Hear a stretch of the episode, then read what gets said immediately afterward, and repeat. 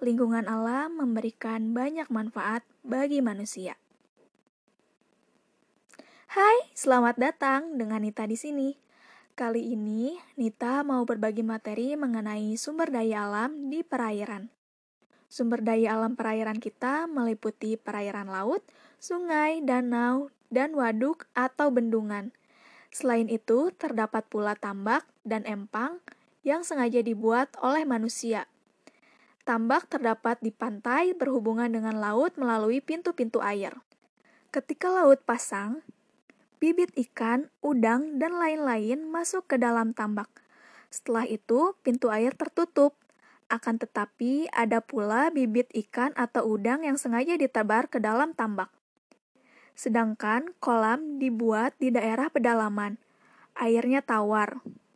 Dalam kolam biasa dipelihara ikan mas, mujair, dan lain-lain, serta diberi makan secara teratur. Para nelayan menangkap ikan di laut, seperti tuna, cekalang, tongkol, dan lain-lain. Kecuali itu, ditangkap pula udang, teripang, kerang, dan kepiting. Penangkapan ikan di laut menggunakan kapal-kapal bermotor.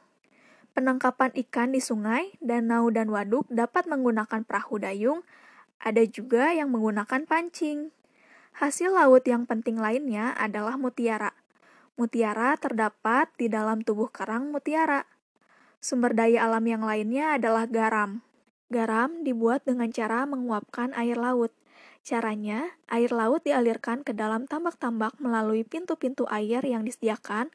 Setelah air laut masuk memenuhi tambak, pintu air ditutup. Dalam beberapa hari, karena panas matahari, maka air akan menguap dan sisanya berupa garam. Contoh lain sumber daya alam di perairan adalah minyak bumi. Minyak bumi diperoleh pula dari dasar laut. Banyak sekali hasil sumber daya alam di perairan yang dapat kita manfaatkan.